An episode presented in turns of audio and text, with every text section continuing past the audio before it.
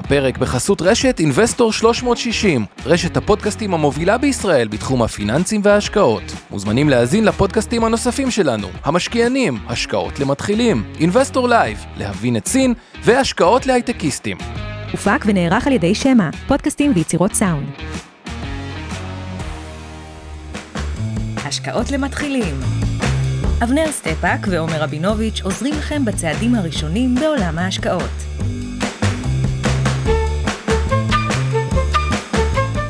אוקיי, ערב טוב לאבנר. ערב טוב, עומר. ו... איסרו חג שמח לך. איסרו חג שמח, וזה שידור מאוד מאוד שמח וגם קצת עצוב, או, כי זה השידור בעצם, אה, לא רוצה להגיד האחרון שלנו, כי אנחנו מאחדים את זה, אנחנו מרגישים שהגענו לרמה, אחרון, אל תביא את האנשים, בוא. זה, אנחנו מרגישים שהגענו לרמה שכולם יכולים להצטרף יותר למשקיענים, מה שנקרא יותר האקטואליה. מדי פעם עדיין נעשה שיעור ככה נושאי, מה שנקרא evergreen, אה, משהו שהוא אה, רלוונטי תמידית, אבל בגדול זה השידור הרשמי האחרון שלנו בהשקעות אה, מתחילים. הבאתי לך ממחטות לרגל האירוע. כן, אבל מה שאומר שהיום אנחנו ניתן לכם את המיטב שבמיטב, שזה אומר את ה... לא רוצה להגיד טיפים, אבל את התובנות הכי חשובות שלנו. נעשה את זה בצורה די מתודית. נעבור תחום-תחום, נעבור נסרוק. תחום כל מה תחום. שעשינו איתכם בשנה וחצי האחרונות בהשקעות למתחילים, ברמת כותרות, תכלסיות, פרקטיות, כלים ועצות ו- ודברים חשובים לזכור בעולם ההשקעות. אה, נכון, ומהיום בעצם אנחנו מתאחדים למשקיענים או השקעות אה, לא, המשקיענים. המשקיענים. בתשע בערב. בתשע בערב, שזה האקטואליה, וזה גם מה שיופיע, אבל לפני שנתחיל ככה, שזה מתחיל מהאסטרטגיה של תיקי השקעות, אני רק רוצה לתת נתון אחד, אמרתי אותו כמה פעמים, אבל לא ממש התעכבתי עליו, שהיא ממש התזה למה מניות זה דבר כל כך אה, אה, עוצמתי. כי אפשר להגיד, שמעתי אה, על העבר, העבר היה טוב, אבל השבוע באה אליי אה, מישהי ואמרה לי, אני לא מאמינה יותר במניות. ממש את המשפט הבא, אני, אני, אני לא מאמין, הפסקתי להאמין במניות. במה היא כן מאמינה? אה, לא יודע, האמת שאלה טובה, אבל אני לא מאמינה במניות. אז, אז אוקיי. רק כדי להסביר, בסוף מניות זה סך הצריכה של מעמד הביניים והמעמד העליון בעולם. עכשיו, כדי להבין את גודל מעמד הביניים, וכמה נתונים שהם כאילו מאוד, אה, לא רוצה להגיד הפתיעו אותי, אבל מעמד הביניים גדל בצורה בלתי רגילה ואמורים להצטרף אליו, לכם את הנתונים המ- המדויקים, אבל ניקח את המעמד הביניים העליון, מה שנקרא upper middle class, אה, הוא היום מונה 680 מיליון אנשים, ב-2020 הוא מונה. כמה אמור להיות ב-2030, אבנר? 1.2 1.2 מיליארד. אה, 1.1 מיליארד. אה, הייתי קרוב. אה, המעמד הביניים אמור להיות 2, נקודה- היה 2.9 מיליארד, אמור להיות 3 ומשהו מיליארד, מהיום 3, 3.6, אה, והשאר העולם, מה שנקרא, זו אוכלוסייה שקטנה. מעמד הביניים גדל, וסך ההוצאות של מעמד הביניים צפויות לעלות מ-35 טריליון ל-64 טריליון. זה המון. עכשיו אומרים, טוב, מה כזה משנה לנו? אגב, רוב המעמד הביניים שמתווסף, 88% ממנו, יותר קשור לאסיה, זה 350 בסין, 380 באינדיה, אה, יש עוד הרבה מדינות, לא סין ולא אינדיה, שהם אה, גם באסיה, אה, אינדונזיה, מלזיה, אה, וייטנאם, לא אה. תאילנד לא חסר, ובכל שאר העולם, בסך הכל 130 אה, אה, מיליון. אז הרבה מזה זה באסיה. אבל למה אני אומר שזה כל כך אה, חזק? ולתת סתם דוגמה, נגיד, לחברה שאתה מאוד אה, אוהב. טסלה בשנת 2018 מכרה 21 מיליון מכוניות. 2021 מכרה 53 מיליון. כמעט כל הגידול, או רוב רובו של הגידול, לא נבע מארצות הברית. הוא נבע מסין ו-rest of the world. לואי ויטון באירופה נמכר באזור הכמעט חמישה מיליארד דולר ב-2008, יותר מבאסיה. כמעט ולא, גדל קצת המכירות של לואי ויטון, לא, לא LVMH, זה המותג, זה לא רק לואי ויטון, זה לואי ויטון ועוד כמה כמו את טנסי, ויש שם מיליון מותגים. מיליון כן. מותגים. עשרות, לא מאוד. אסיה היום היא פי שתיים וחצי מהמכירות באירופה. זה הרבה. עכשיו, בסוף זה מניה אירופאית. אז זה נכון גם לגבי אפל ולגבי הרבה דברים, כלומר, סך הכל יותר מעמד הביניים, זה יותר הכנסות. שאלה מספר 2, מה יקרה לשולי הרווח? אז זה אני אתן תשובה בסוף, למה לדעתי בלונג טרם גם שולי הרווח השתפרו, אבל גידול בהכנסה פלוס גידול בשולי הרווח, הוא מעגל מאוד מאוד מאוד מאוד חזק מבחינת המניות. אז זה ככה הפתיחה שלי לגבי למה מניות, ועכשיו בואו נדבר על אה, הנושא של אה, אסטרטגיה של תיקי השקעות. אז הטיפ הראשון, למרות מה שאמרנו פה, שמניות עולה לאורך זמן, אף אחד לא יודע באיזה עוצמה, כמה מהר, באיזה שנה, קשה לתזמן את השוק, אבל יש דברים שיש לנו שליטה עליהם, ולמרות שיש כאלה שמקשיבים לנו כבר הרבה זמן, חלקכם איתנו כבר אה, אה, שנתיים, חלק אה, אה, הצטרפתם לאחרונה, אנשים עדיין, אני רואה, לא שמים מספיק דגש על מה שיש להם שליטה, שזה הנושא של מיסוי. יש הרבה פתרונות של דחיית מס, ולא נחזור על uh, uh, כולם, בקצרה פוליסת חיסכון תיקון 190, קרן השתלמות מעבר לתקרה, אפשר גם בעצמכם, IRA, שינהלו עבורכם בתי ההשקעות, כל דרך שהיא, אבל זה משהו שכן יש לכם שליטה עליו, אז זה משהו שהוא מאוד אסטרטגי לדעתי, כן, לשים עליו יותר אני, דגש. אני רוצה רגע לתכלס את זה טיפה יותר, ולהגיד נורא פשוט. אם שוק המניות הוא המרכיב שכנראה לאורך שנים ייתן את התשואה הכי גבוהה בתיק ההשקעות שלכם ביחס להשקעות אחרות שלכם, אז אתם רוצים למצות את המרכיב המנייתי באזורים שהם פטורים ממס רווחי הון. או עוד דחיית מס. או, או לפחות לדחות בדיוק, כי לפעמים אנשים ממצים את כל הטריקים והשטיקים הכמובן חוקיים של פטורים ממס, אבל עדיין יכולים להציג דחיית מס. לדחייה הזו, כמו שהצגנו באחד מה... אה, ביותר מאחד, כמה מהמפגשים שלנו, יש משמעות כספית בסוף, זה לא רק דוחה, זה לא שבמקום לשלם היום אלף שקל, אז תשלמו את זה בעוד 20 שנה, אז סבבה. לא, זה תורם לכם לתשואה, הדחיית מס הזו, בנטו, ואתם תרוויחו יותר מדחיית המס אה, בסופות, בסוף הדרך. אבל מאוד חשוב שתנצלו את ההטבות מס במקום הנכון. ואני אתן דוגמה קלאסית לטעות שאנשים עושים במצבים מסוימים.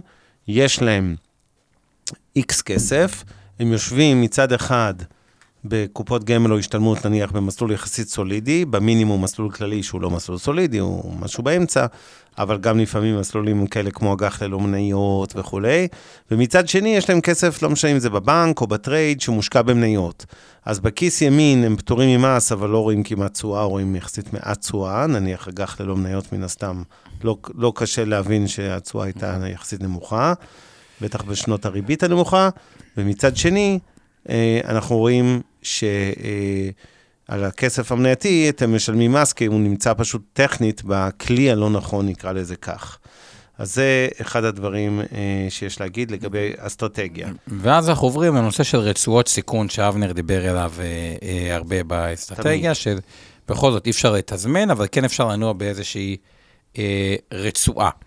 אז אני אתן את הטיפ שלי לגבי הרצועה, לפחות מה שאנחנו עושים באינבסטור אה, מבחינת סיכון, ואז אה, אבנר, אתה רוצה קודם להסביר מה אתה מגדיר רצועה, ואז כן, אני? חושב שלכל בן אדם צריכה להיות איזושהי רצועת סיכון אישית שהוא עושה, אה, שהוא, אה, היא לא אמורה להשתנות יותר מדי, אבל היא כן פונקציה, זאת אומרת, אולי היא משתנה מאדם לאדם, אבל לאורך חייו של האדם, היא משתנה יחסית בשוליים בנקודות אסטרטגיות של פעם ב-10-20 שנה אולי.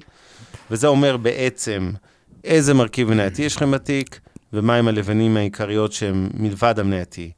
אנחנו מכירים כולנו את כלל האצבע שאומר, ככל שאתם צעירים יותר, אתם יכולים להרשות לעצמכם יותר מניות, אבל לא נעים להגיד, לפעמים גם אנשים בני 50 ו-70 ו-80 יכולים להרשות לעצמם 100%. מניות זה נורא תלוי במצב האישי, ואנחנו כרגיל אה, ניתן עכשיו את הערת האזהרה שכל מה שאנחנו עושים הערב, וכל מה שעשינו פה כל המפגשים בשנה וחצי האחרונות, זה חינוך פיננסי נטו, ולא ייעוץ אישי בהשקעות, ולא תחליף לייעוץ שמותאם לצרכים ולנכסים שלכם בידי יועץ השקעות מוסמך, ובאמת שלא כל מקרה זה לאחר. אבל בהכללה, אנשים צעירים אכן צריכים לשבת ביותר מניות מאנשים מבוגרים, ולא כל אחד שמגיע לגיל פרישה צריך אוטומטית להוריד את מרכיב המניות, כי זה תלוי בכמה כסף יש לכם, וכמה קצב הצריכה שלכם וכולי, כי הדבר האחרון שאתם רוצים זה להוריש לילדים שלכם תיק אג"ח, אגרות חוב עם תשואות עלובות, אה, רק כי אתם טרחתם מוקדם מדי בחייכם אה, להוריד את מרכיב הסיכון, ומן הסתם גם השארתם פחות כסף במצב הזה, אז באמת כל מקרה לגופו. ורצועת הסיכון אומרת, לדוגמה, אם אדם שהוא בן 27, אה, משקיעה בשוק ההון, מחליטה שהיא צריכה להיות בין נניח 70 ל-100 אחוז מניות, אוקיי? אז זה הרצועה. ובתוך הרצועה הזאת יש תקופות שאתם רוצים להיות יותר במאה, ככל שיש משברים והמחירים יותר זולים בשוק ההון, ויש תקופות שאתם רוצים הפוך, להיות ב-70. ובגדול, אה, אה, כל אחד צריך לנוע בטווח הצר הזה. לא בריא, להבדיל, לעלות מ-0 ל-100, כל מיני מניות דיפרסיות כאלה שהרבה פעמים משקיעים טועים בהם. עכשיו בוא נראה איך עושים את זה בפרקטיקה, מה אנחנו עושים יאללה. בעצם עם לקוחות שלנו באינבסטור. נגיד, אני, אני אזרום עם הדוגמה שלך בין 100 ל-70. אז בוא נניח שיש לי, אני אעשה טיפה פישוט יתר, קרן השתלמות אה, חצי מיליון שקל, וכסף נזיל חצי מיליון שקל.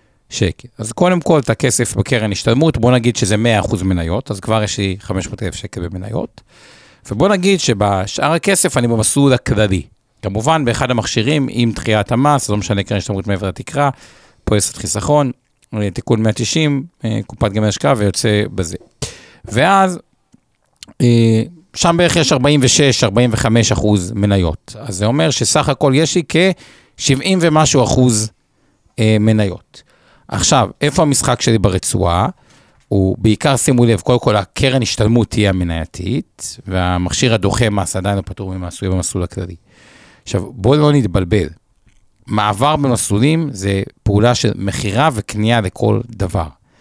עכשיו, אם בחרנו גם גוף, ופה זה איזשהו תרגיל קטן, שאני אתן לך איזה טיפ, אם בחרנו בגוף שגם יש לו הרבה השקעות אלטרנטיביות, אז בעצם, אם מכרנו את המסלול הכללי בתקופה של משבר, הרבה פעמים השערוכים, הכל אמור להיות משוערך יומי, אבל במבחן המציאות, אני אומר לכם, בגופים המוסדיים זה לא משוערך יומי, זה אומר שעבר...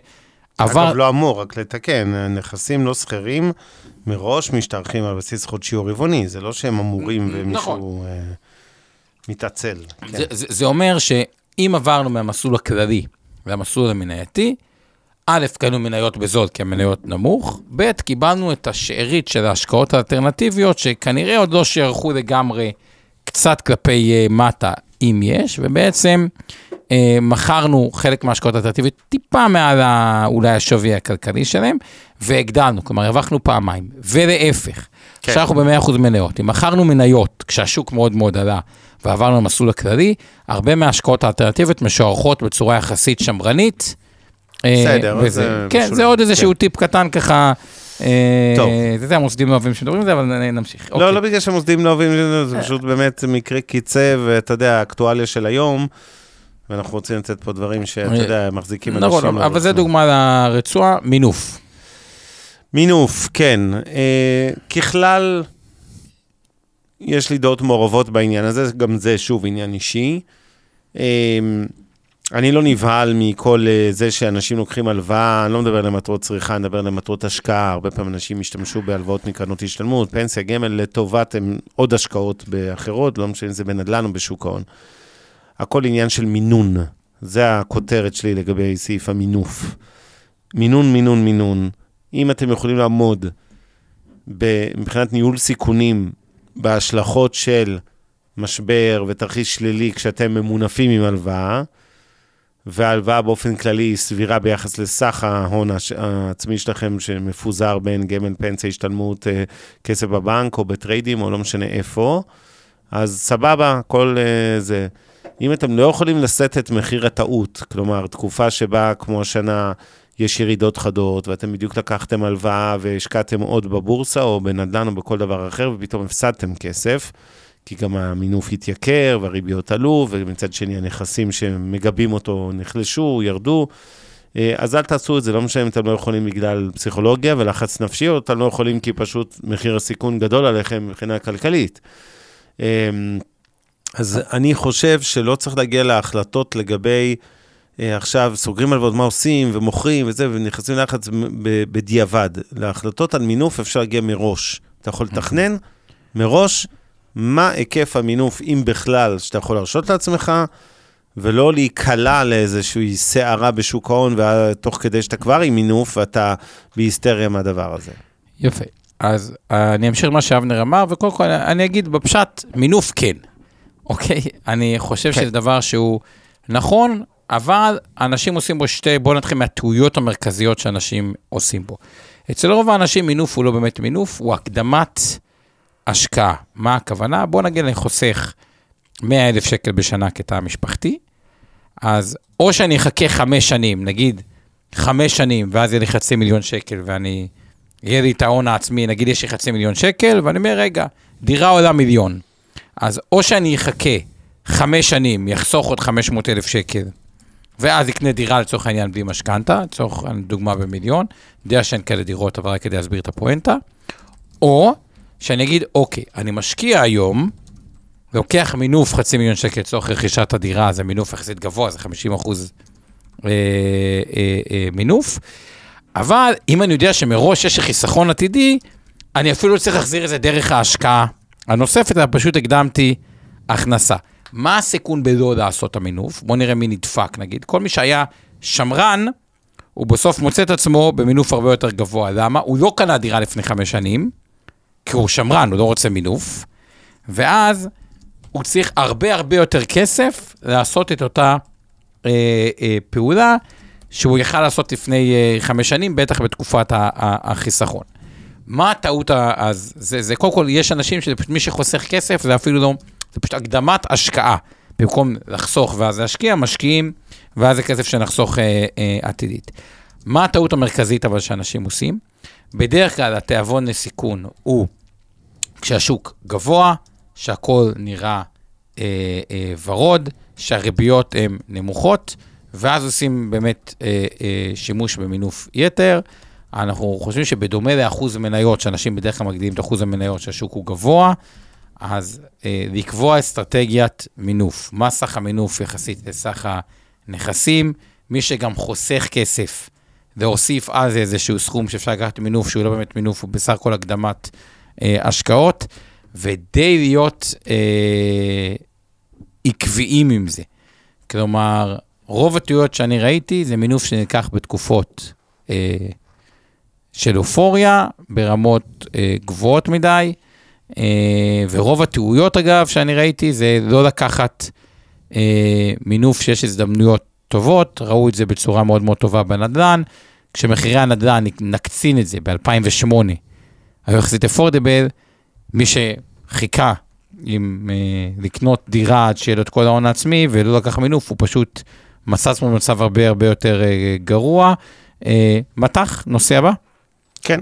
אז אז הרבה פעמים שואלים אותנו לגבי מטח, בעיקר אה, רוב המשקיעים, אה, בוא, בוא נחלק מטח לשתי, לשתי קטגוריות. יש קטגוריה אחת שאנשים, אה, נקרא לזה ספקולטיביים, זאת אומרת, אנשים מהמרים עכשיו על האם כדאי להשקיע בדולר, באירו, בסטרלינג או כל מטבע אחר, ויש את הסוגיה שקשורה לגידור ההשקעות שלכם. אז אנשים אמרו הרבה שנים, במיוחד בשנים האחרונות שהשקל מאוד התחזק, אנשים אמרו, כן, על הנייר הרווחנו המון בנסדק, ב-S&P, לא כמובן בחודשים האחרונים, אבל בשנים הקודמות שהיו רווחים מאוד מאוד גבוהים בנסדק, אבל בעצם חלק גדול מהרווח קוזז מירידת הדולר, אז בנטו נשארנו רווח הרבה יותר קטן.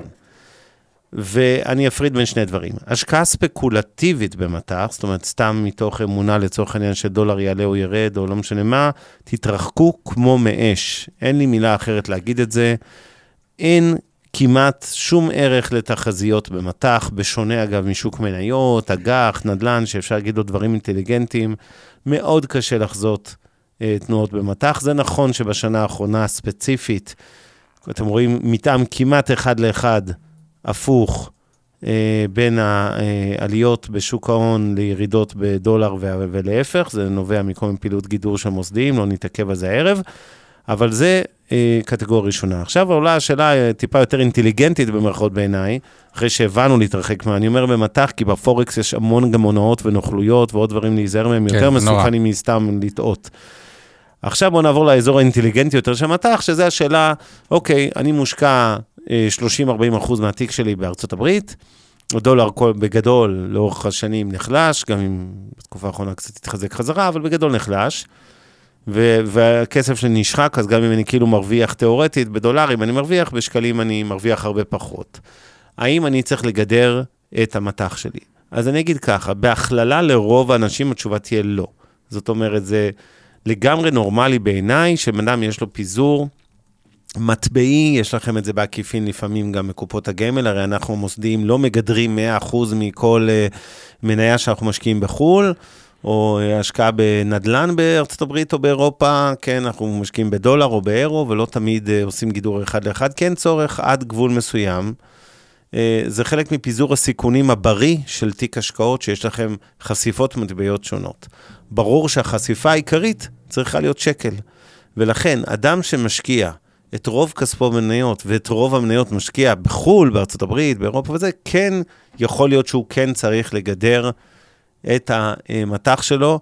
דרך קלה לעשות את זה תהיה למשל השקעה בתעודות סל או קרנות נאמנות, ושוב, זה לא המלצה לרכישת uh, יחידות בקרנות, כמובן, רכישה על בסיס תשקיף ודוקא בלבד באמצעות יועץ השקעות, אבל יש כלים שהם מה שנקרא מנוטרלי מטבע. אתם קונים תעודה X על נגיד נסדק או S&P 500, שהיא בעצם שקלית. לא רק שקניתם אותם בישראל בשקלים, אלא במהות היא נותנת, היא מגדרת, היא עושה את הגידור בעצמה, במקום שאתם תתעסקו עם כל מיני עסקאות מורכבות של אופציות או פורוורדים וכולי, והיא עושה לכם את הפעולה הזו בצורה פשוטה. אז זה דרך אחת לגדר חלק מהתיק. שוב, אני אף פעם לא חושב שיש איזשהו משקיע בעולם, צריך לגדר את כל הכסף שלו המטחי. תורך. אנחנו במטח, בגדול, הראייה שלנו באינבסטורי, שרוב, שוב, מטח קשה לנבא מה שאבנר אמר, אבל שרוב הגורמים שגרמו לשקל להיות חזק בעשור האחרון עדיין אה, אה, איתנו, ואל תשכחו, כמו שהשקעות זה עניין, אה, אה, מטח הוא עניין יחסי. מה הכוונה, נגיד, השקל יתחזק? כן, אבל כמה בעיות יש בארץ, כל אחד אומר לי עם הזה והזה והזה ואיזה קבוצה, כן. אוקיי? ועדיין נסתכל על בעיות בישראל יחסית למקומות אחרים בעולם, מצבנו יחסית טוב, ויש כמה נתונים שאי אפשר להתעלם מהם. אחד, זה עודף בחיסכון השוטף, כלומר, מדינת ישראל הוציאה הרבה כסף על נפט, אין את זה, יש לנו עצמאות אנרגטית היום, או הגז מאוד משפר, כלומר, זה סעיף הוצאה מאוד גדול שהיינו צריכים לקנות דולרים ולקנות אה, אה, נפט, יש את זה פחות, אה, ויש בה הרבה כניסות של השקעות, בעיקר בהייטק, אבל לא רק, ומי שאומר שישראל בהייטק אה, זה סוף הסיפור עכשיו בגלל המשבר, זה קשקוש. כן, ברור. ההייטק הישראלי זה ecosystem מאוד חזק שנוצר עם קרנות, החברות הבינלאומיות, יזמים מאוד איכותיים, יזמים מספר 2, 3, 4, עם, עם מספר רב של אה, אקזיטים, יזמות זה לא משהו שכאילו קשה ליצור במקום, ובטח את כל האקו סיסטם. ישראל מדינה מאוד חזקה מהבחינה הזאת. זה אומר שגם יש עודף בחשבון השוטף של ישראל, שהוא ימשיך איתנו, ועוד נתון אחד, בסוף התחרות בין המוסדיים, ורואים את זה, היא על התשואה בשקלים. ככל שהחלק של המוסדיים אה, בעוגה גדל, ולתפיסתי הוא יגדל בענק בעשור הקרוב, כי ישראל בדיוק היה דוח הפנסיה, ואיך המוסדיים מנהלים את הכסף בפנסיה. בין הטובים בעולם, מקום ארבע מתוך המדינות, ב- לדעתי זה היה ב-OECD. אה, OECD. OECD. אה, מקום ארבע מבחינת הוגנות, שקיפות, עלויות, הרבה מאוד דברים בישראל הם מאוד מאוד טובים, למרות שיש אה, כביכול ביקורת בהשוואות בינלאומיות, מערכת לא טובה, טובה מאוד, עם הרבה מאוד אה, אה, הפרשות. זה אומר שהנכסים שהמוסדים מנהלים יגדלו, זה אומר שככל שנראה מצב בשווקים, שזה המצב הנורמלי, להוציא תקופות של ירידות, שהשוק עולה, וככל שיותר מההשקעות שלהם בחו"ל, הצורך שלהם לגדר את זה עולה. ואז מקבלים פה שתי כוחות, עודף בחשבון השוטף, כלומר שמראש, כמו כל משק בית שחוסך כסף ומשקיע, במדינת ישראל נכנסים בו יותר דולרים אה, משקלים, ובהייטק נכנסים בדולרים, צריך להמיר את זה לשקלים בשביל משכורות. ואחוז הנכסים אה, יגדל, גם נראה אחוז חשיפה למטח שהוא קצת עולה, אבל נראה יותר יותר אה, גידורים, וזה כוחות חזקים, ובגדול, אנחנו, אם אנחנו מסכמים את אה, מבנה המטח, טיפה פרו שקל בגס, אבל רוב ההשקעות המעניינות הם, הרבה פעמים יהיו טוב. מעבר לים, ואת זה לא ניתן לגדר. נושא הבא. ניהול עצמי מול ניהול בבית השקעות. אז כמובן שאני משוחד בתור אחד מבעלי מיטב, אבל אני כן אגיד דבר אחד. אה, יש אנשים שמנהלים לעצמם ב-IRA או בטריידים או בבנקים את הכסף, וזה בסדר גמור. אם אתם עושים את זה, כל שנה, כל השנה, בעקביות. אגב, לא צריך לעבוד בזה, אני חושב שאדם יכול לנהל לעצמו את הכסף במעט שעות בשנה, ולפעמים הוא יעשה תשואה יותר טובה מאלה שכל היום סוחרים, סוחרי יום, משאירים לנו אחלה עמלות, אבל לאו דווקא בהכרח מייצרים לעצמם איזשהו רווח גבוה, ולכן, אה, ספוילר להמשך הערב, לא צריך להשתגע עם אה, כמויות קניות ומכירות אה, מוגזמות. אתם מייצרים אחלה רווח לנו כבתי השקעות, אבל זה לא אה, אסטרטגיה מוכחת אה, לרווחים לעצמכם. לגבי ניהול עצמי מול לתת לבית השקעות, בין אם זה מנהלי תיקי השקעות, או, או, או לצורך העניין כסף בגמל שאתם יכולים לנהל לבד, או אתם יכולים לנהל, אה, כמו רוב עם ישראל, דרך החברות המנהלות. המפתח תלוי ברצון שלכם להתעסק, בזמן שיש לכם להתעסק בזה, בהבנה שיש לכם בזה. עד גבול מסוים, אגב, לא צריך להיות איש מקצוע שעובד עם תואר בכלכלה בשביל לנהל לעצמכם את הכסף. יחד עם זאת, זה באמת שאלה, זאת אומרת, הכי גרוע זה אלה שמתחילים ונורא ככה זה, ואז הם מזניחים את זה, ופתאום התיק תקוע לכמה שנים במקום רע. כי הם אה, אה, נקלעו לנניח מפולת או משבר בשוק מניות כמו השנה, ונבהלו ומכרו את הכל ולא רצו לשמוע כלום, ועכשיו ארבע שנים היו בחוץ, ופתאום יחזרו אחרי שהבורסה עלתה חזרה, לא יודע כמה וכמה אחוזים. בסופו של דבר, אין פה איזה רע או טוב, ו- או, או משהו שמתאים לכולם, יש כאלה שרוצים לנהל לבד, יש כאלה שצריכים יותר שינהלו עבורם. מי שרוצה לנהל לבד, משמעת, זמן, הבנה וקצת אה, התעסקות בזה. Uh, התשובה שלי uh, תתחלק לשתיים.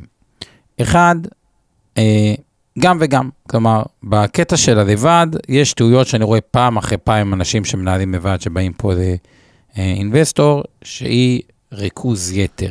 אין פעם אחרי פעם, המשקיע הבודד הוא בהגדרה לא מפזר את עצמו מספיק. כי הוא, יש לו איזה תזה, ואם משהו יורד הוא תמיד דאבל ודאבל ודאבל ומחזק מאוד בירידה, הוא בדרך כלל יהיה על מספר אה, של מניות אה, מועט מדי, הוא יהיה בהגדרה מוטה יותר לנושא של טכנולוגיה, אף פעם לא ראיתי מישהו שבא להעתיק מניות כולו נפט. לא, האמת, זה גם ראיתי זה פעם אחת, אבל בהגדרה רובו מוטה לטרנדים או לטכנולוגיה או לדברים כאלה, ולכן חשוב גם...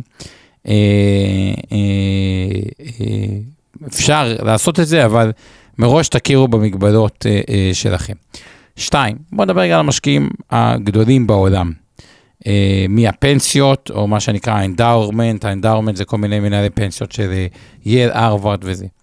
החשיבות שלכם בהשקעות היא פחות לדעת אה, לבחור את המניה הבודדת, אבל היא כן להבין אה, גם אם מנהלים עבורכם, מי מנהל טוב ומי מנהל פחות טוב, ובכלל איך התיק בנוי. כלומר, אה, ראיתי הרבה יותר מדי טעויות שגם נעלו לאחרים לנהל את הכסף, ופתאום רואים קרן אג"ח בדמי ניהול של אחוז, בתקופה שהאג"חים נתנו אולי אחוז, גם בזה אין היגיון. כלומר, או שרוכשים קצת ניסיון בלנהל בעצמכם, מורכב, אפשרי, אבל כן, צריך להגיד, זה, זה, זה, זה לא מדע גרעיני, אבל זה גם לא פשוט.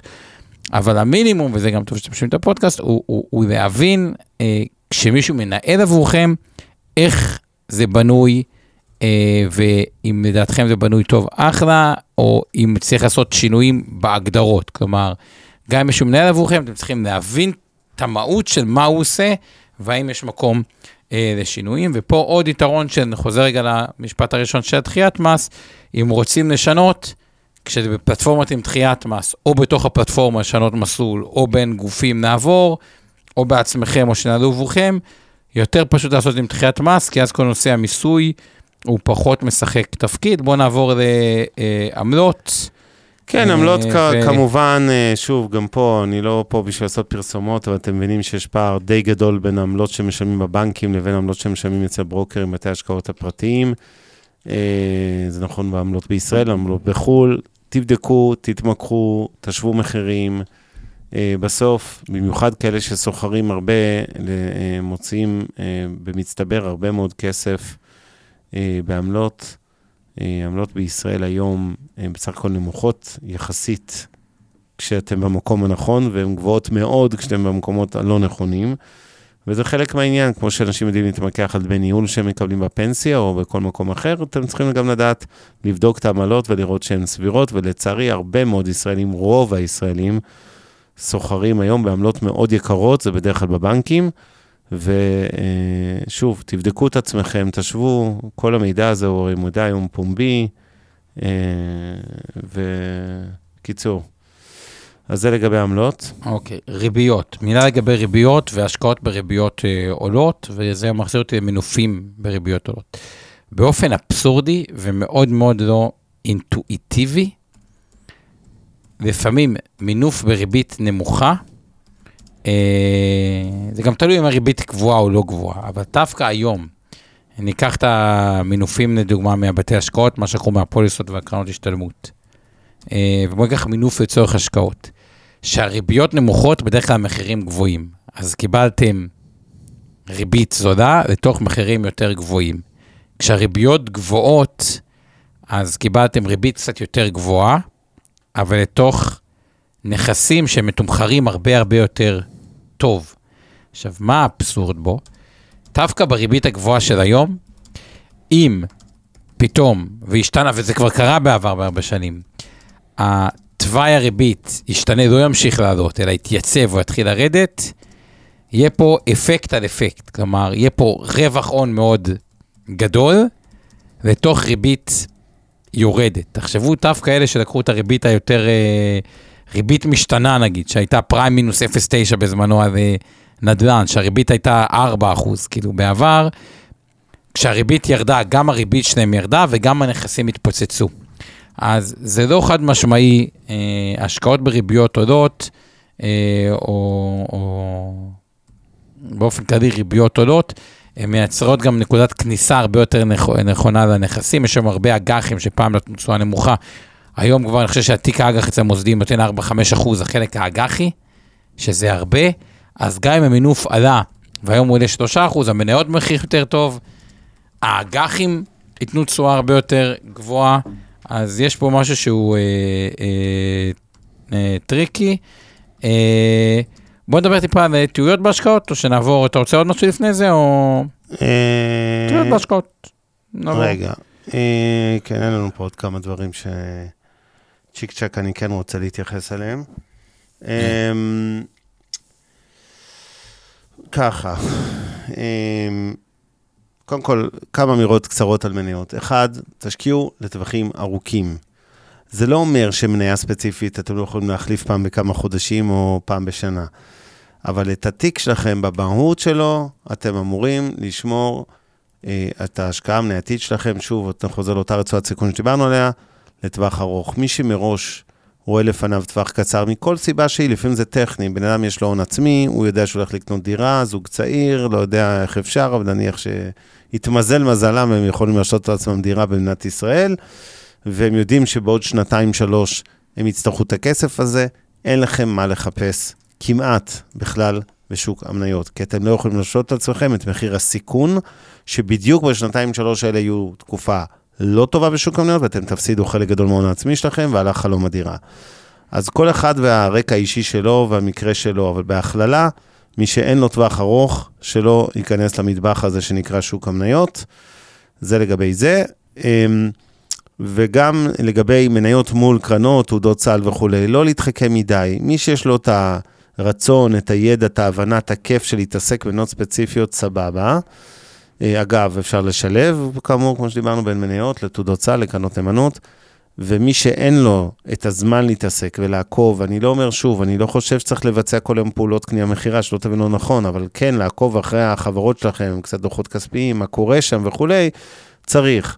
אז ככל שיש לכם פחות זמן, תשקיעו יותר דרך כלים אחרים, פסיביים או אקטיביים, כלומר תעודות סל או קרנות נאמנות, ופחות ישירות במניות, וככל שאתם יותר נמשכים לזה ואוהבים את זה ויש לכם גם זמן לזה, והבנה סבירה, אז בהחלט אתם יכולים לשאול את עצמכם יותר להשקיע ישירות במניות. ועכשיו נדבר, וכמובן עוד דבר, זה הפיזור, סליחה, במניות, גם במניות, זאת אומרת, כמו בכל התיק שצריך להיות איזושהי רמת פיזור השקעות סבירה, גם בתוך המרכיב הנתי, לשמור על פיזור גיאוגרפי, לא הכל בארצות הברית בנסדק, לא הכל בישראל, לא הכל במניות הייטק, אה, אה, לפזר בין סקטורים, לפזר בין גיאוגרפיות, גם אסיה, גם אירופה, גם ארצות הברית, גם ישראל, לא רק נסדק ותל אביב, אה, וכולי וכולי. אה, אז הפיזור הוא גם חשוב, כי הוא שומר עליכם בזמנים קשים. ועכשיו טעויות בהשקעות. אז הטעות מספר אחת, והיא חוזרת על עצמה כל פעם, אחרי כל פעם, אני שומע הסברים, כן. וגם היום אני שומע למכור במשברים. וסליחה רגע, זה זה, כולם אומרים, ברור שהשוק עולה, וכשהשוק יורד, אני שומע השבוע, כן, הוא יורד, אבל אתה יודע, מי חשב שרוסיה תפלוש אוקראינה ותהיה מלחמה ב, אה, באירופה? אז לא יודע, מי חשב שתהיה קורונה? אגב, האירוע מבחינה כלכלית של קורונה עוצר את כל העולם, הוא הרבה יותר דרמטי אה, ממה שקורה, ובגלל שזה אירופה, אז אנחנו מרגישים אולי יותר קרובים לזה, וזה סיפור יותר. יש הרבה דברים לא טובים בעולם, כל יום שאין לכם מושג שקורים בהרבה מקומות מהמם. בעולם. אני תמיד זוכר שאתה, מי שככה אהבת, היה את הסיכום עולמי, שזה ב-60 שניות או בשתי דקות, מדהים אגב, תוכנית מדהימה, נותנים לכם עולם, ואז פתאום רואים שיטפון באינדונזיה, אלף, אה, אה, 150 אלף מחוסרי בית, אה, כן. אלף הרוגים, זה ושלום. כאילו פי שתיים כל מה שיש, כאילו מספרים מוטרפים, שכאילו מזכירים את זה בעשר שניות, כאילו משהו כזה, ואפשר להיכנס בפרופורציה. בסוף, יש סיבה שהעולם או שמניות עולות, תזכרו את זה, ומי שגר במדינת ישראל זו הדוגמה הכי טובה. באמת, מדינת ישראל היא מדינה כל כך טובה בתור דוגמה למה שאני הולך להסביר. תחשבו, יש לנו פה מלחמות, משברים, יורים עלינו טילים, כל הדברים האלה, ועדיין תסתכלו על ההורים שלכם, או על סבא וסבתא, כמה פעמים הם נסעו לחו"ל. לעומת אתם נוסעים לחו"ל, או צורכים, או, או קונים, ובכלל הצריכה בארץ פה, או תרבות המסעדות והכול, כשמעמד הביניים הוא גדל, גם מבחינת כמות אנשים, וגם מבחינת השכר, צורכים יותר, וזה מה שנקרא סך ההכנסה, ויש לנו את זה פה בארץ. אז בארץ נכון. אומרים, בקטנה, מה? תחשבו על בן אדם מחו"ל שהיה אומר, בקטנה, מה?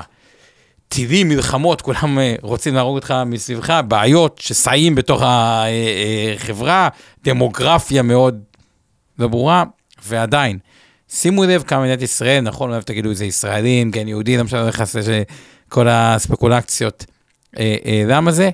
תראו, כשיש יזמות, ומדינת ישראל היא מדינה יזמות, מאוד, נכון. מתגברים על הרבה מאוד מכשולים. מימין של אמצעי טכנולוגיה שמיירטת uh, טילים שבאים uh, uh, לתקוף אותנו, uh, ועובדה, עם כל הזה אג'ייל, גוגל פה, פייסבוק פה, NVIDIA פה, המרכזי פיתוח שלהם, uh, אמזון ועוד המון המון חברות בינלאומיות וסטארט-אפים והכול, כמו שאתם רואים את זה בישראל, שהוא אג'ייל, גמיש, אוקיי, העולם הוא הרבה יותר גמיש, רוח האדם היא הרבה יותר גמישה ממה שחושבים, אה, והוא ילך למקום אה, בסוף של אה, אה, גידול, ולכן הטעות המרכזית, ועוד נתון מעניין שאני אוהב להראות, במה קורה, לא למכור משברים, וכשהשוק כבר ירד 25 אחוז אה, ומעלה, בממוצע, שנה אחרי היה איזו עלייה של 21 אחוז, עשר שנים אחרי מעל 200 אחוז אה, עלייה. אז אי אפשר לדעת אם אנחנו כבר בשיא השפל. אגב, אוקטובר היסטורית, היה בו הרבה מאוד אה, שפלים, כאילו זה, זה הרבה, זה חודש שסיים אה, הרבה מאוד, או שאולי יהיה עוד קצת תיקון, אבל בגדול, למכור במשברים היא פשוט אסטרטגיה לא נכונה. טעות הבאה. זה, זה ברור, זה חוזר על עצמו, כמו שאמרת, כל פעם, לכן באמת הרבה מאוד ישראלים מפסידים בבורסה, למרות שזה כביכול אפיק ההשקעה, שוק המניות, אפיק ההשקעה אחד הטובים לטווח ארוך, ועדיין אנשים מפסידים, כי הם לא פשוט נמצאים בו בטווח ארוך, הם נכנסים, יוצאים, נכנסים, יוצאים, ולרוב טועים בניסיונות שלהם אה, לתזמן את האירוע. אה, דיברנו גם על הטעות כמובן של אה, פיזור. אה, אני רוצה לדבר קצת על טרנדים, היה לנו בשפע כאלה מרחפנים וקנאביס, וכל פעם בא, כל איזה רבעון יש את הטרנד התורן, פעם זה ביטקוין, פעם זה זה. חבר'ה, כשאתם, כשיש טרנד, תתרחקו, כי זה כנראה אומר שאתם כבר מצטרפים בסוף החגיגה. אה, מעטים האנשים שהיה להם את המזל, לא רוצה להגיד את השכל, כי אין בהרבה שכל וזה, שנכנסו בתחילת טרנד ורכבו את הגל וגם יצאו בזמן אה, לפני שהוא התפוצץ. אה, אני, זה בסדר, זה חמוד, חמוד נורא להחזיק קצת מניות אה, מכל מיני ענפים איזוטריים ופיקנטריים, אבל זה אמור להיות רכיב קטנצ'יק בתיק שלכם בכלל. ושוב, טרנדים זה בדרך כלל אתם כבר קונים, כשאנחנו אומרים, כשהחגיגה לקראת סיום.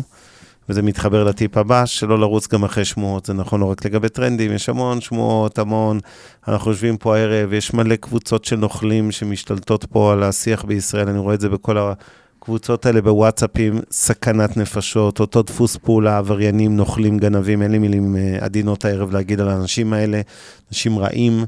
שמפרסמים כל מיני מניות, מריצים אותם, מנסים לגרום לכם לקנות אותם, אתם רואים אגב, שהמניה עולה... עשינו את זה ב live עם פגאיה, שזה רץ. ב live. שתבינו, המניה הייתה... אני יכול לעשות את זה הערב ב live עם עוד מניה שאני לא אזכיר את שמה ברגע זה. תאמין לי, זה מכת מדינה נהיה הדבר הזה, אנשים מפסידים עשרות מיליונים כל חודש לדעתי כבר בנוכלויות האלה, באמת, כאילו, הם מצליחים לעבוד על המון אנשים.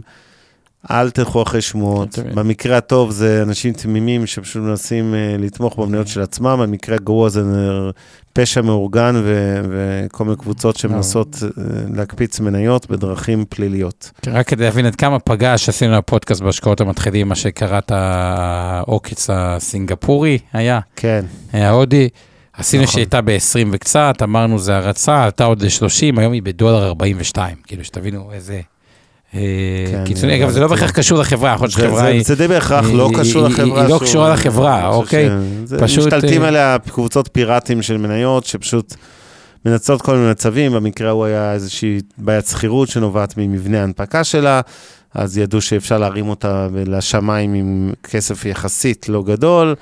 אה, זה, זה חוזר על עצמו כל הזמן במניות שונות ומשונות. בקיצור, תיזהרו, תיזהרו בכלל מנוכלים, לצערי... אה, יש בשפע כאלה מקרקעות חקלאיות עם כל מיני סיפורי סבתא שמוכרים שקרים לאנשים, ועד באמת השקעות במניות כאלה ואחרות. אה, עוד לא, לא ראיתי הרבה אנשים שהצטערו על זה שהם לא השקיעו אצל כל הנוכלים אגב, האלה. גם בחברות, אה, גם לא רוצה להגיד שמות, אבל היה לי לקוח שהשקיע באחת מחברות האשראי החוץ-בנקאי, מה שנקרא אג"ח כן. פרטי. פרטי. עכשיו, אה, שם סכום די גדול, 2 מיליון שקל. שני. 2 מיליון שקל, אמרתי, תבדוק, הלכתי, בדקתי, תקשיב, קודם כל באופן כללי, פיזור בחוב, כן. הוא, הוא בהגדרה נכון, כי כאילו, בוא נגיד לך לא יותר חוב פרטי 8 ואחד 7. אין מה לקחת את הסיכון העודף. נכון. רק בשמונה. ב', חוב הוא עניין משעמם, ככל שה... אה, עדיף לעשות את זה עם גופים עם רפיוטיישן ריסק גדול, ולא עם חברות צעירות. שוב, זה לא סטארט-אפ שאם הוא מצליח אתם תרוויחו בענק, זה, זה, זה חוב, אוקיי?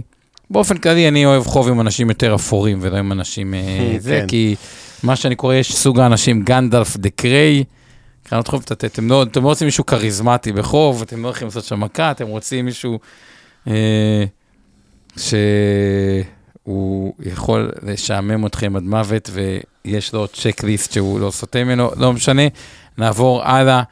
אה, מינוף יתר. אז הזכרנו את המילה של מינוף, מינוף יתר בדרך כלל קורה באופוריה. נכון. גדול משמידי הערב, גם בחברות אגב, ארז אה, מטבע, וי... וגרמן. אחת הטעויות הגדולות שנעשתה במשק, אני חושב שגם הוא מודע לעצמה כבר uh, היום, שהוא קנה חברה במינוף זול, כי תמיד עושים את זה כשהמינוף זול, זה מה שמטעה. כשהמינוף זול, אז הוא אומר, טוב, זה רק ריבית של איזה שלושה אחוז. כן. לחברה זה לא הרבה, קונה במחיר יקר מדי. הטעות השנייה היא, לתפיסתי, לפחד לפעמים מינוף או לעשות השקעות או דברים כאלה, דווקא שהשוק הוא... אה, אה, זול, או שכאילו יורד מאוד מאוד אה, חזק. אז יש פה איזה משהו שהמינוף הוא קצת מתעתע, אבל לא להיכנס לאזור של מינוף יתר, אתם בדרך כלל עושים את זה, או שתשימו לב שאתם עושים את זה כשאופטימי מדי, ואז זה כחרב פיוטה, וגם לא להימנע מזה. זה, זה אותו דבר כמו הנושא, אני רוצה לקשר את זה לנושא של... אחוז מניות, או לצאת במשברים. רוב הסגירות, כאילו, במשברים עושים את כל הטעויות שקשור רק לזה. כלומר, צריך לקבוע איזו אסטרטגיה לדבוק בה, להבין, אוקיי, מה אחוז המינוף שלי, לדבוק בזה, לא אה, אה, להגדיל. בואו נדבר על שני דברים של אה, אה, יצירתיות ותזזיות, רשום לנו מבחינת אה, אה, אה, טעויות. אז אני רוצה, וגם אבנר אמר משהו לגבי טרנדים. אז לגבי טרנדים אני רוצה לחלק את זה שתיים. יש טרנדים וגם יש מגה טרנדים. עכשיו, מגה טרנד, אחת הטעויות שאני רואה, בן אדם דווקא בתחום עיסוקו, מבין איזשהו טרנד מסוים, כן. ש- שהולך, ופה גם לא צריך למכור מהר מדי. כלומר, אם הבנתם גל והגל הוא ארוך, זה אה, אחלה.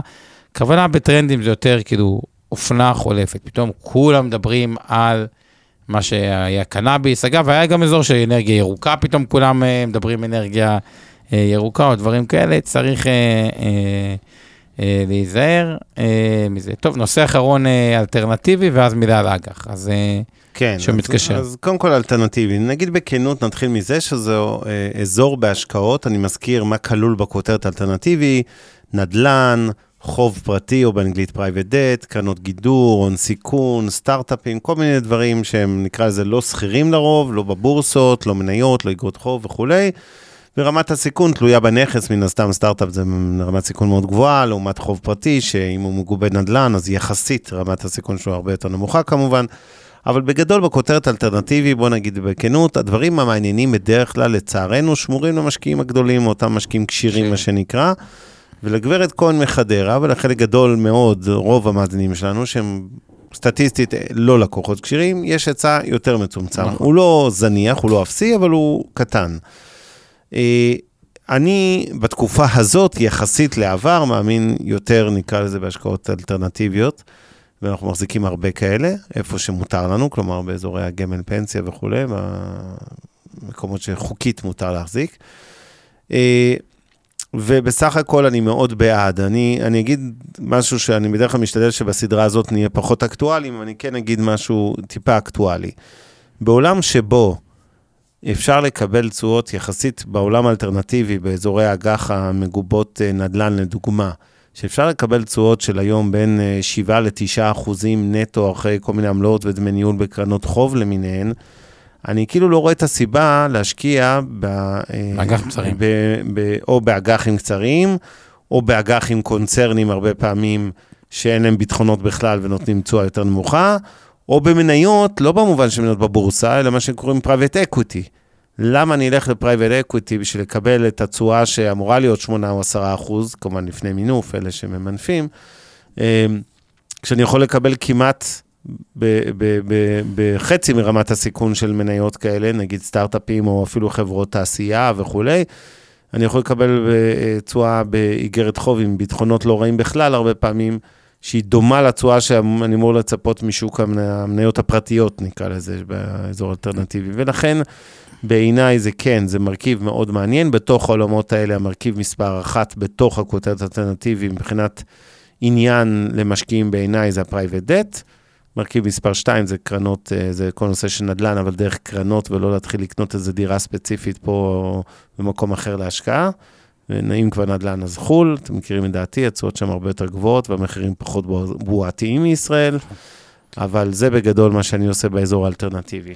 זו אלטרנטיבה, אני רוצה להגיד שתי uh, דברים. אחד, למי שלקוח כשיר ולא בתוך העולם האלטרנטיבי, טעות בגס, אוקיי? יש הרבה מוצרים אלטרנטיביים טובים, גם של בתי השקעות ישראלים, גם uh, בחו"ל, לשים יותר דגש על איכות הבית ולא רק על ההשקעה. שתיים, לגבי משקיע לא כשיר. ואני רוצה לתת לכם דוגמה מיום שישי האחרון, אני ואשתי היינו אצל אה, חברים, אה, דיברנו, שניהם אה, עובדי הייטק, ואז אמרו, שמע, החלטנו על ההשקעה הנדל"נית הראשונה שלנו, קנו השק... השקעה אלטרנטיבית, איזושהי עסקה בחיפה, תוכנית קרקע שעוד אין בה, יש איזו תוכנית מתאר עתידית, אבל היא עוד לא אה, קיימת, והם זכאים לאיזה זכות, ומציירים את זה כאילו ההשקעה נגיד תכפיל את עצמה פי שלוש, בעוד שלוש או חמש אה, שנים, או מה שזה אה, לא יהיה, וזו קבוצה שמארגנת את זה. עכשיו, האמת, הראו לי את זה, לא מכיר את החברה, לא מכיר את הקבוצה, חיפאי לשעבר, אז מכיר את האזור ככה, זה ב... יחסית בכניסה של אה, חיפה, והמצגת נראית חמודה. הנקודה היא כזאת, אני רוצה רגע לדבר מבחינת הסיכון, לא מבחינת התשואה. אמרתי להם, תקשיבו, אני לא נכנס פה רגע לעסקה, אבל רק מבחינת כאילו הבנה.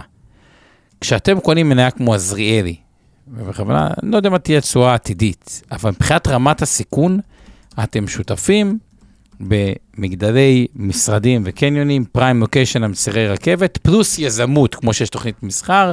לצורך העניין, אה, עזריאלי הרביעי שעכשיו נבנה, ובגללו, האמת לא רוצה להגיד, בגללו היה בולען באופן מקרי. שלושה מטרים מאיפה שחוברים, כי זה מול המשרד שלי, נפעם בולען מסיבה בלתי ידועה בעליל, ויכול להיות שזה לא אה, אה, אה, קשור. אבל רמת הסיכון בחברה כמו עזריאלי היא פחותה לעומת ההשקעה האלטרנטיבית. עכשיו, הרוב הולכים להשקעות אלטרנטיביות כי הם תופסים את זה כפחות אה, מסוכן, והולכים למקומות של קרקעות לפיתוח לפני היתר וכל מיני דברים, שבהגדרה זה האזורים הכי מסוכנים אה, וכו'. עכשיו, אני לא אומר שזה לא יכול להצליח, אבל אני חושב שבטח בתחילת הדרך בהשקעות, המטרה המרכזית היא לא לעשות טעות של מה שאני קורא אובדן מלוא הכסף, וכן, גם אם זה בא על חשבון, תשואה מעט יותר נמוכה, ואני רוצה רגע להסביר, אוקיי? אם יש עסקה שבגינה, ברמה התיאורטית, באיזה סיכוי, הכסף יכול להיתקע לזמן מאוד ארוך או להימחק, היא פשוט עסקה לא טובה. והיה לי קרוב משפחה מאוד מאוד רחוק של אשתי, נפגשתי איתו בכלל בקנדה היום, לא בקשר איתו, אבל נפגשתי איתו, הוא אמר, כן, לא, אני מפחד עכשיו מהשקעות והשקעות אלטרנטיביות, למה? השקיע אצל ברמלי, 400 אלף שקל ראשונים שהוא בחיים, מחק אותם, אין כסף, אפס. עכשיו, זה לקח אותו במקום לקנות דירה, במקום זה, אבל הסיבה שהוא נכנס, שאלתי אותו למה הוא נכנס, היא כאילו כי הוא רצה להפחית סיכון ממניות, כי הוא תפס מניות כמסוכן. עכשיו, מניות ופרויקט דבר כזה, זה הרבה פחות מסוכן ממה שעושים מזה, יחסית למרבית ההשקעות האלטרנטיביות, בטח יחסית למרבית ההשקעות האלטרנטיביות שמוצעות לציבור הלקוחות הלא כשירים. כאילו, איך בכלל אתם יכולים להשוות את הסיכון במניה כמו מייקרוסופט, שהיא המון המון עסקים אה, עם מכירות מאוד גדולות, לבין קרקע לפיתוח, כאילו, לא יודע, זה, זה רמות סיכון, קשה להשוות אה, אחרות, אז זה לגבי האלטרנטיבי.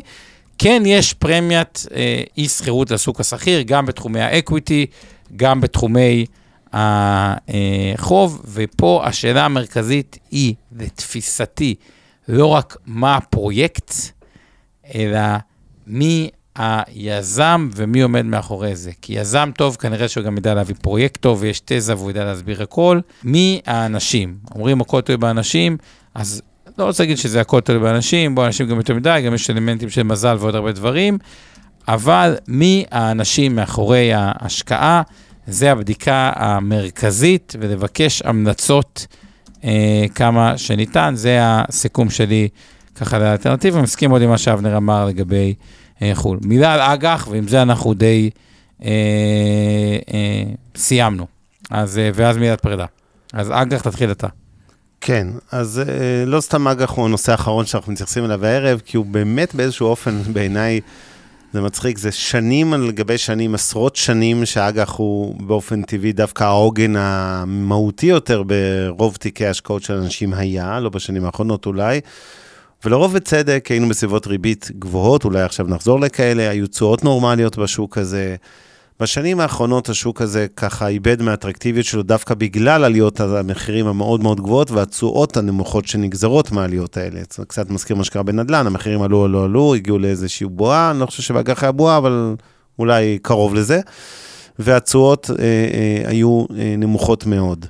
כרגע השוק חוזר להיות קצת יותר אטרקטיבי מהמקום המאוד לא אטרקטיבי שהוא היה בו. אה, מבחינת זה שיש יותר בשר עם הירידות שהיו באגרות החוב ועליית התשואות בחזרה. אבל בגדול, אני שוב אה, אה, חוזר ואומר, אה, אה, בסופו של דבר, אה, אג"ח אמור להיות בעיניי היום, בוא נגיד עד לא מזמן היה בסך הכל תחליף מזומן, היום הוא יצרן תשואה קטן. צריך לזכור שהתשואות הריאליות, מה שנקרא, אם ננקה אינפלציה, ולא עוד זאת של אה, הגבוהה של 21-22, אלא נניח 2.5 אחוז, אם נסתכל קדימה, איזשהו ממוצע סביר יותר לעשור הבא, אה, אז עדיין התשואות הן ריאליות, אפסיות, לא אגיד שליליות, תלוי באיזה תקופה כמובן, אבל באגרות חוב לטווח בינוני וארוך יש קצת בשר, לא המון. ומצד שני יש גם סיכון, סיכון אה, של משבר מקרואיסטי, של מיתון, של חברות שחלילה לא יעמדו בהחזרים. נכון, הרוב המכריע יעמוד וכולי, אבל יהיו גם אה, מקרים של נפילות. ולכן גם פה חשוב, חשוב מאוד פיזור ההשקעות. וב' היום, אני מעדיף באופן אישי את האג"חים היותר בטוחים עם התשואות היותר נמוכות, אבל שאני יכול לישון יותר בשקט איתם, מאשר כל מיני הרפתקאות. הרבה פעמים אנשים, לצערי, נוטים ללכת להרפתקנות יתר, וקונים ככה, מחפשים את האג"חים שנותנים את ה-8-9 אחוז, אה, ולא מבינים שזה גם, יש סיבה שהאגרות חוב של חברות נותנות כאלה תשואות. וזה בדרך כלל אומר רמת סיכון גבוהה, או שאין ביטחונות, או שהמצב החברה לא טוב וכולי וכולי. ולכן אני לא אומר להיזהר מאג"חים, אבל א', למשקיעים הכשירים, חלק גדול מהמרכיב האג"חי שלכם אמור להיות בכלל דרך האזור האלטרנטיבי, אותם private debt, זאת אומרת, החוב הפרטי היום נותן תשואה יותר גבוהה מהחוב הציבורי שנסחר בבורסה, ולרוב המשקיעים, בהחלט זה מרכיב סביר וחשוב בתיק השקעות, אבל שוב, אם אתם משקיעים צעירים שממילא רוב הכסף במניות, אז זה לא דרמה, וב', אל תחפשו הרפתקאות יתר, תעדיפו את האג"חים עם הדירוגים היותר גבוהים, עם התקופות היותר קצרות, והתשואות גם במחיר של תשואות יותר נמוכות, ובאזור הזה אני מעדיף את זה ולישון בשקט. להצטרף למה שאבנר אמר, תזכרו, מתעשרים על ידי השקעה באקוויטי, אוקיי? מי שבמקרה, לא חושב שיש הרבה כאלה, אבל קנה את טסלה לפני עשר שנים, אז עשה 12,000 אחוז. זה נקרא לעשות הרבה כסף בהשקעות, וכמובן ש-0% מהאנשים כנראה שמקשיב לא עשו אה, עד כדי כך טוב, אבל בכלל יש את הפוטנציאל. אמזון 880 אחוז, יש גם חברות נדל"ן שעשו את הדברים האלה, וחברות כמעט בכל התחומים. לא מתעשרים, המטרה באג"ח, לתפיסתי, היא שימור הון, מה שאבנר אמר. אני חושב שהיום כן אפשר ללכת למי שכבר הולך לטווח הבינוני. יש הרבה אג"חים של חברות טובות באזור החמישה אחוזים לטווח בינוני, לקבע את התשואה הזאתי, והמטרה של זה היא בעיקר, אם צריך כסף נזיל down the road, האג"ח הוא יכול להיות תחליף טוב. אני אפילו חושב שברמה של היום, לקבע את התשואה לטווח הבינוני של חברה טובה, ואין מרווחים שנפתחו. כלומר, לא להיכנס לפינות, לא להיכנס להעיד. הזמן היחידי שהולכים לאג"חים המסוכנות זה רק במשברים שיש משבר ליקווידיטי, שהן נחתכות בעשרות אחוזים, ואז זה יכול להיות להסתכל על זה כמו equity, שאפשר להרוויח עשרות אחוזים בטווח קצר, ואז זה עושה היגיון. אה, אבנר, הגענו לתשע. מדהים, אז אנחנו צריכים לעצור פה. להודות לכם, להודות לכל מי שהיה איתנו כל השנה וחצי האלה, הם רובם ממשיכים איתנו גם לתשע, אז נגיד תודה לשיר פלדמן שעושה לנו את הכתוביות לחרשים ולקויי שמיעה. תודה לך, אורי טולדנו, שעושה את הפודקאסט, לצוות שלך, עמי ארבי ואור חלמיש ואורן ברסקי, אה, לעוז גצליק שהיה פה רוב השנה, ניהל את המשדר הזה מהבית שלו, ממיטב כמובן.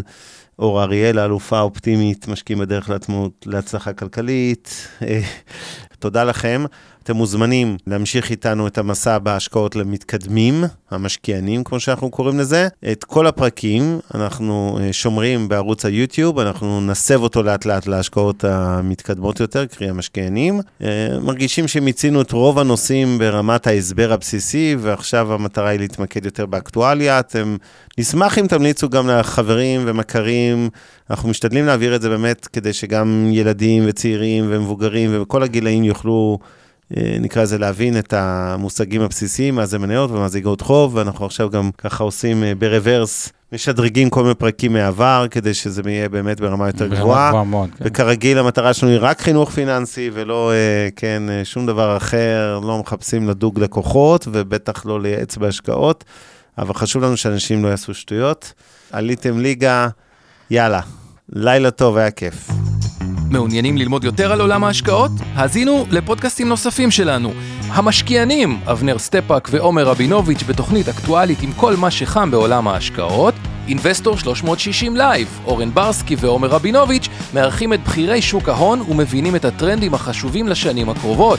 להבין את סין עם יובל ויינרב, עם כל מה שרציתם לדעת על הענקית מהמזרח. השקעות להייטקיסטים עם צח איציק, שיבנה איתכם תוכנית כלכלית להגשמת החלומות שלכם. והפודקאסט ההשקעות למתחילים, לכל מי שעושה את צעדיו הראשונים בעולם ההשקעות.